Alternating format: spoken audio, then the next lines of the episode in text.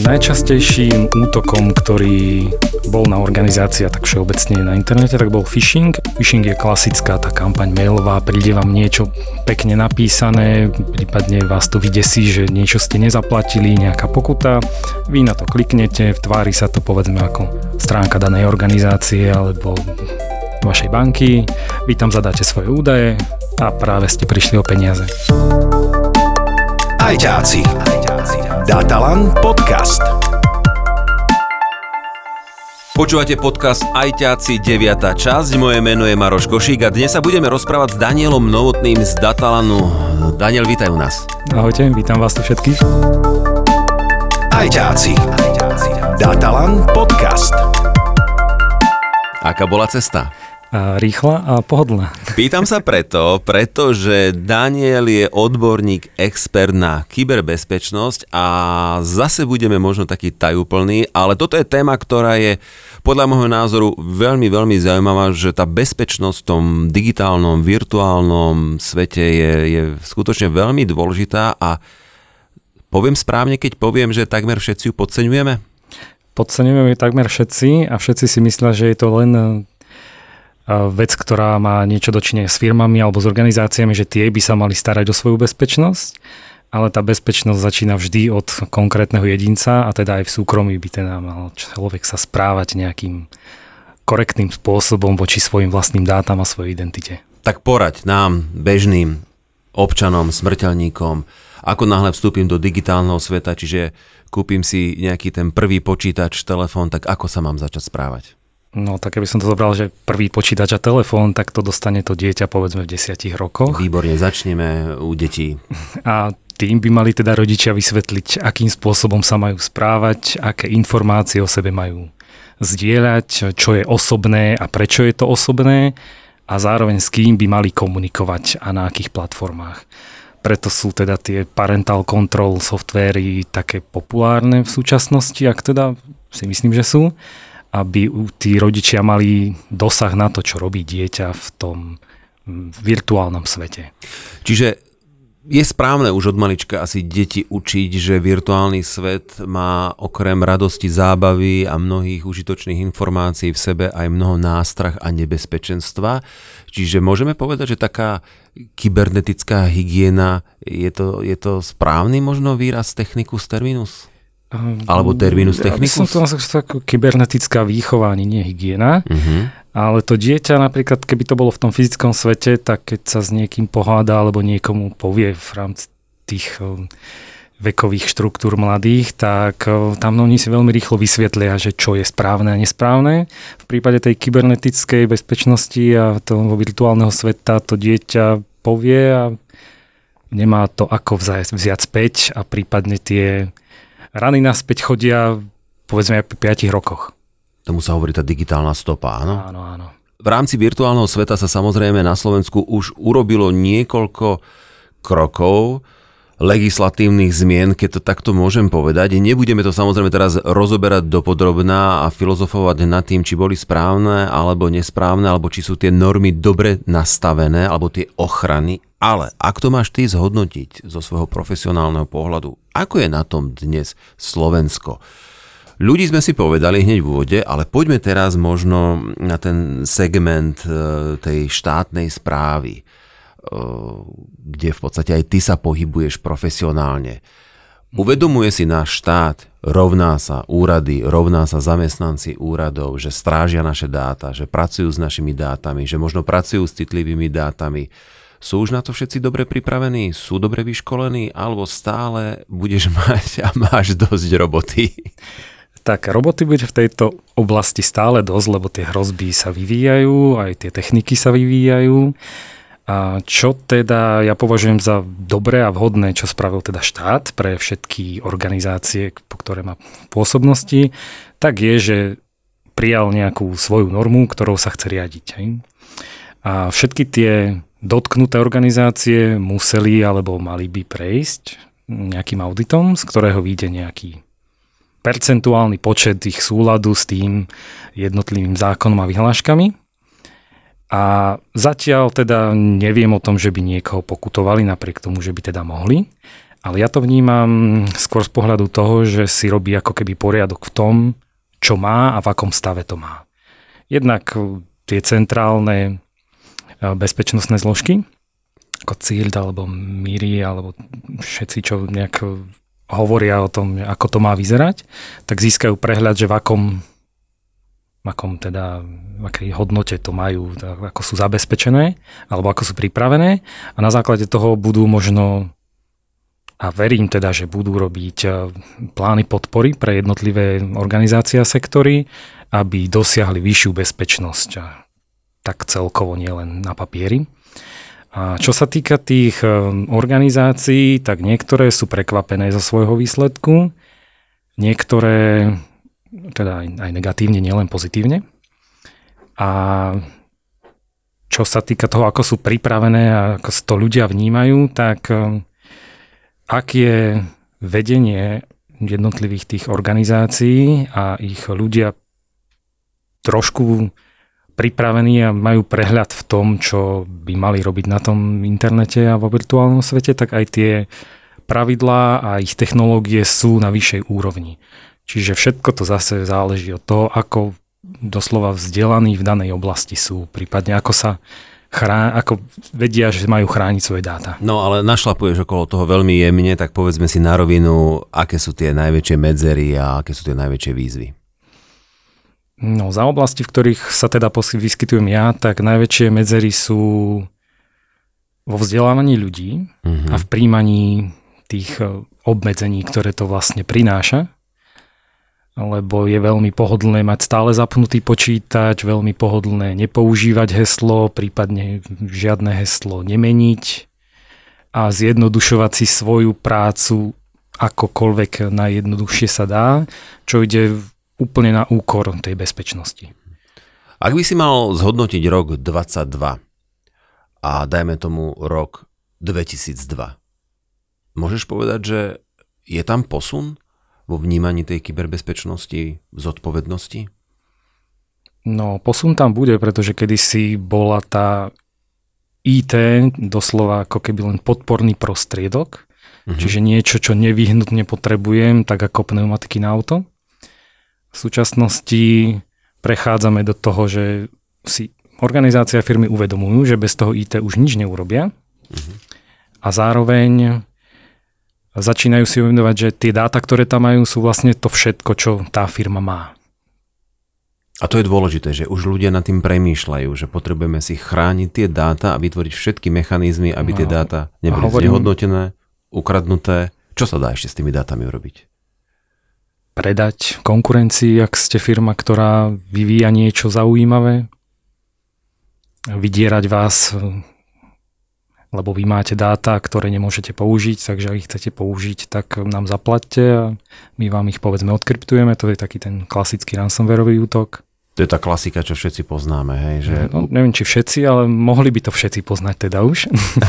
Aké hrozby? Aké hrozby e, ty vidíš, keď sa pozrieš tak do budúcna? A bavíme sa možno o roku 23 a bavíme sa aj o roku 33. Kam sa to bude uberať? No ja by som sa vrátil k takej jednej štatistike, čo som našiel na Slovensku, mm-hmm. že ako to vyzeralo v roku teda 2021, keďže 2022 teraz prebieha a za chvíľku teda končí, tak eh, najčastejším útokom, ktorý bol na organizácia tak všeobecne na internete, tak bol phishing alebo sociálny inžiniering. Phishing je klasická tá kampaň mailová, príde vám niečo pekne napísané, prípadne vás to vydesí, že niečo ste nezaplatili, nejaká pokuta, vy na to kliknete, v tvári sa to povedzme ako stránka danej organizácie alebo vašej banky, vy tam zadáte svoje údaje a práve ste prišli o peniaze. Sociálny inžiniering to je ako keby nadradená kategória na toto, čiže ja sa budem tváriť ako niekto, kto vás zachraňuje, presvedčím vás, že som váš kamarát, vyťahnem od vás informácie, ktoré sú osobné a tie potom zneužijem na akékoľvek ďalšie účely, ktoré sa teda nepovažujú za pekné. A tie klasické maily, že som bankár z Veľkej Británie a práve ste vyhrali 30 miliónov, či to sú tie nigerijské maily, tak ano, sa to správne no, sa to... Hej, toto spadá do tej kategórie spam, mm-hmm. kde v podstate väčšina tých filtrov to už e, dokáže odstrániť a vám to do, toho, do tej schránky nepríde. Ale phishing je zaujímavý zrovna tým, že je cielený na konkrétnu oblasť alebo dokonca na konkrétnu osobu v organizácii, kde väčšinou si tie informácie viete zistiť online, pretože riaditeľ, ekonóm alebo nejaký marketér určite má svoje meno zverejnené. Čiže vy použijete tieto informácie a ten mail nejakým spôsobom napíšete.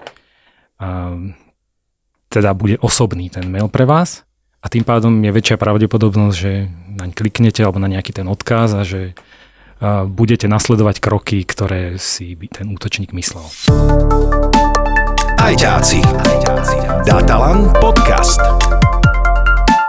No ale klasická situácia je, že pracovník má v priebehu dňa toho veľmi veľa a ide, odklikáva jeden mail za druhým, rieši kopec vecí, telefonáty, kávičky a tak ďalej, obed, jedno s druhým. Ako on v tej rýchlosti má rozlíšiť, že či je to phishing, či to nie je phishing, no. či skutočne šéf píše, nepíše.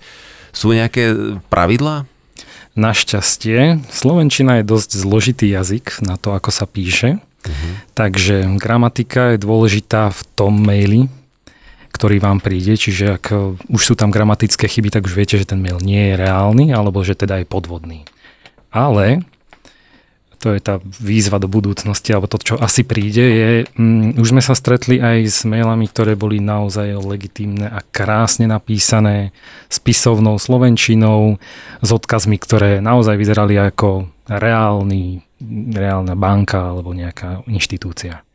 Takže je to na užívateľovi vzdelávať, ak vie, že niečo také má prísť, tak asi to čaká, keď zrazu z čistého neba príde mail, že si nezaplatil nejakú, nejakú pokutu alebo niečo také, tak najprv porozmýšľať, že či naozaj som niečo nezaplatil alebo niečo mám zaplatiť, až potom robiť tie kroky ďalej. Veď to je to, že vieš v tej rýchlosti a v tej náplni práce mnohokrát si človek ani neuvedomí a že by sa zamyslel zrazu povie si, áno, veď vtedy som bol autom tam a tam a teraz zrazu nejaká pokuta, nech to mám rýchlo za sebou. Čiže Dôležité je fakt sa sústrediť, ale pri tých povinnostiach to sa ani nedá. Neexistuje nejaký iný mechanizmus. Mňa teraz ešte napadá jeden, že na konci tohto podcastu my zverejníme tvoje súkromné telefónne číslo, hej, čiže môžu ti potom všetci telefonovať, aby sa s tebou poradili.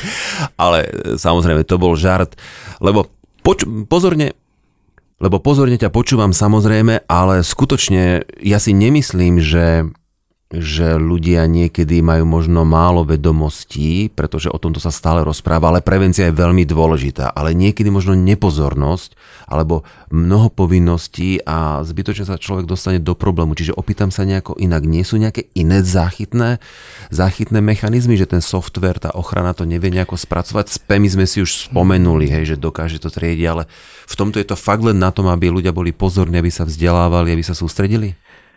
Ono je to také, že ak je mm, to kampaň, ktorá je plošná a tým pádom by prišla na mnoho organizácií v rámci Slovenska, prípadne sveta, tak ona sa v rámci jedného dňa dostane do tých blokovacích filtrov. Ale ak je to niečo, čo je špecificky smerované na jednu inštitúciu alebo na konkrétnu osobu, tak to je veľmi ťažké. Čiže to musíte odhaliť potom v tej organizácii, alebo tí ľudia musia byť natoľko doslova paranoidní, že predtým, než niečo urobím, radšej dvakrát porozmýšľam. A hlavne, ak vám príde niečo, čo sa týka vás ako súkromné osoby na firmný e-mail, vždy to je tak trošku podozrivé. Ako vyzerá tvoje školenie, keď prídeš do, dajme tomu, do štátnej firmy, a, alebo Datalan vieme, že má skutočne na starosti širokospektrálny segment e, podpory, čo sa týka štátnych organizácií, úradov. Zavoláš si tých ľudí do nejakej miestnosti, urobíš im prednášku alebo komunikuješ prostredníctvom mailu, online. No, štandardné takéto úvodné školenie do kybernetickej bezpečnosti, to robievame, trvá približne tak hodinku, kde sa prejdú tie základné princípy, tak ako si tu o nich hovoríme, ale neviem, či je to najlepšia forma, pretože tí ľudia to musia zažiť na niečom, čo vedia. Čiže v rámci jednotlivých tých bodov sa im snažíme prispôsobovať tie jednotlivé témy tak, aby to pre nich niečo, aby im to niečo pripomínalo. Čiže keď to je zoberiem z komerčnej firmy, hej, ak by to bola firma, ktorá predáva povedzme pneumatiky, tak e, ja si zoberiem, že ak vám príde e-mail o tom, že teraz tu máme nejakú kampaň a môžete si ich kúpiť za pár korún, tak e, porozmýšľajte, či vy ako odberatelia od priameho výrobcu dokážete takéto ceny dostať a na základe toho sa postavte aj k tomu mailu, ktorý príde. Stále sa bavíme o tom, že na prvom mieste je ľudský faktor a buď ten človek je racionálny, uvážlivý a postaví sa k tomu tak, ako hovoríš ty, opatrne a prezieravo, alebo možno to pozabudne, ako hovorím ja, že na vále povinnosti, ale nedá mi neopýtať sa úplne inak. V rámci školení a príprav zo strany Datalanu vy niekedy aj robíte schválnosti? Že na schvál niekomu niečo pošlete alebo sa mu snažíte v úvodzovkách ukradnúť dáta, aby ste potom mohli oddemonstrovať tento príklad? Alebo je to už mimo ako keby vás ako firmu, mimo vašej misie, ako sa hovorí? Tak to, to základné školenie, tak v rámci neho to nerobíme. V rámci neho dávam len také príklady, kde približne si odhadneme, čo tí ľudia robia a ako asi reagujú a predstavím sa ja v ich pozícii, že čo by som asi teda mohol vyviesť.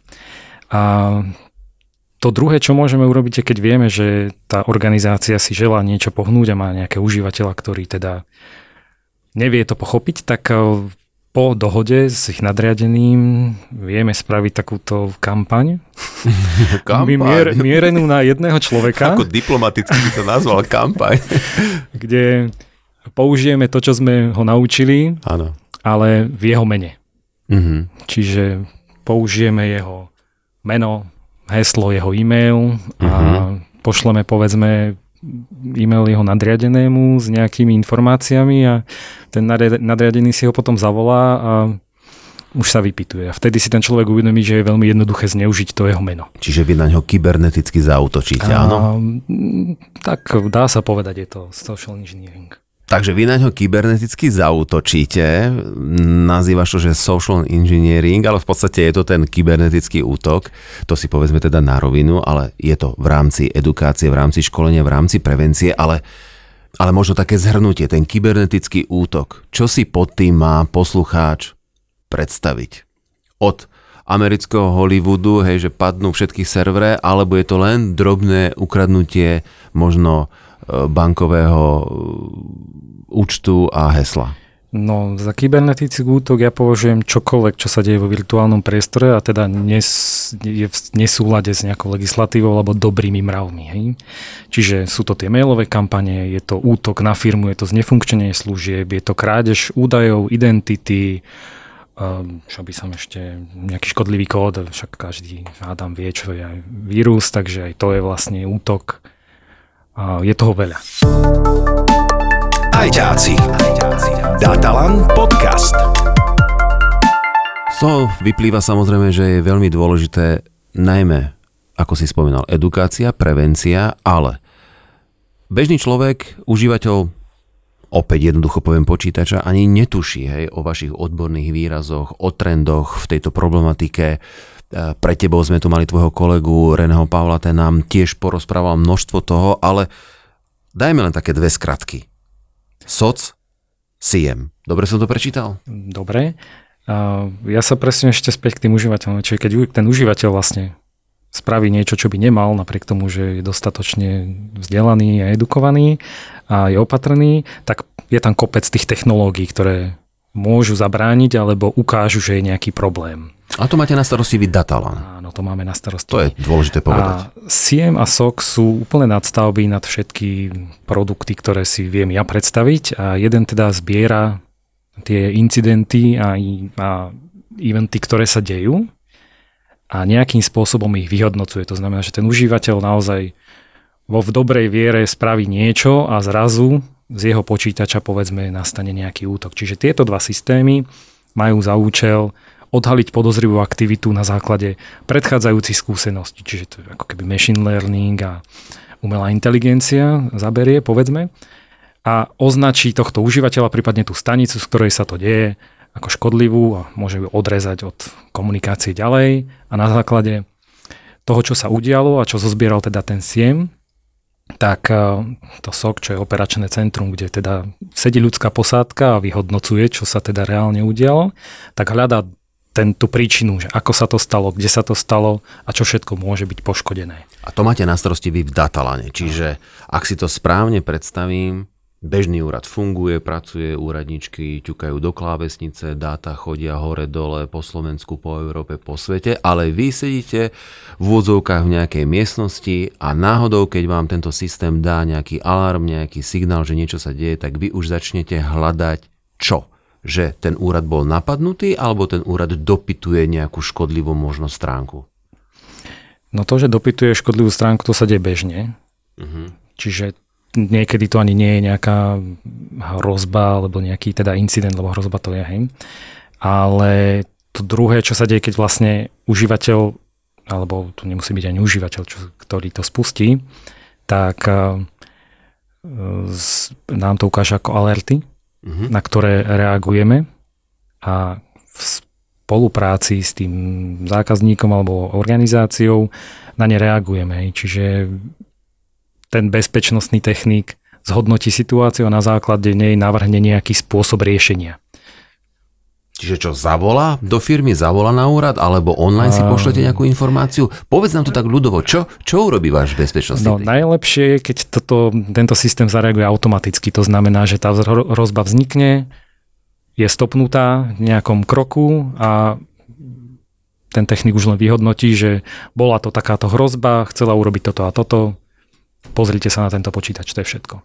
Horšie sú tie, kde to prejde až do toho stavu, že sú napadnuté dáta, prípadne mm, dojde k ich strate. A vtedy je tá koordinácia zložitejšia, pretože ten zákazník pravdepodobne bude mať nejaký výpadok služieb a už treba riešiť obnovy a, a a všetko ostatné okolo A všetko toho. ostatné, áno. Ach, tá naša kyberbezpečnosť. Vďaka za Datalan, že existuje a poskytuje tieto služby a preto, ak to zhrniem do kocky, majiteľia firiem, nepodceňujte to. Volajte hlavne Danielovi Novotnému, úrady, zodpovední šéfové a riaditeľia, tiež to nepodcenujte a spolupracujte s Datalom čo najviac, ako sa len dá. Daniel, každému hostovi v seriáli Ajťaci dávam na konci tú istú otázku. Máš osobnosť, ktorú ty vo svojej oblasti uznávaš, o ktorej by si nám chcel niečo povedať, alebo ktorá ťa inšpiruje? No tým, že ja si celkom fičím na takej tej bezpečnosti svojej osoby na internete, tak pre mňa je takým vzorom Juraj Bednár, aj keď nie úplne vo všetkých oblastiach mm, toho, čo prezentuje, ale jeho životný štýl je postavený na tom, že si chráni svoju virtuálnu identitu za každú cenu, čiže pozrite sa, niektoré časti vám možno budú veľmi blízke potom. Juraj Bedna je veľmi inšpiratívny človek, rovnako ako ty, Daniel. Už si sa hekol do bezpečnosti? Slovami Jura Bednára. no, tak eh, dúfam, že áno. Dúfam, že áno. Priatelia, počúvali ste deviatú časť série Ajťáci. Naším hostom bol Daniel Novotný z Datalanu. Daniel, ja ti veľmi pekne ďakujem za tvoj čas a že v krátkosti si nás opäť upozornil na to, aká je dôležitá kyberbezpečnosť. Ďakujem pekne, že som mal tú možnosť a česť. Najbližší diel bude až v budúcom roku, čiže ja vám želám krásne Vianoce. Moje meno je Maroš Košík a teším sa na vás pri počúvaní 10. dielu našich ajťákov. Majte sa krásne. Ajťáci. Datalan podcast.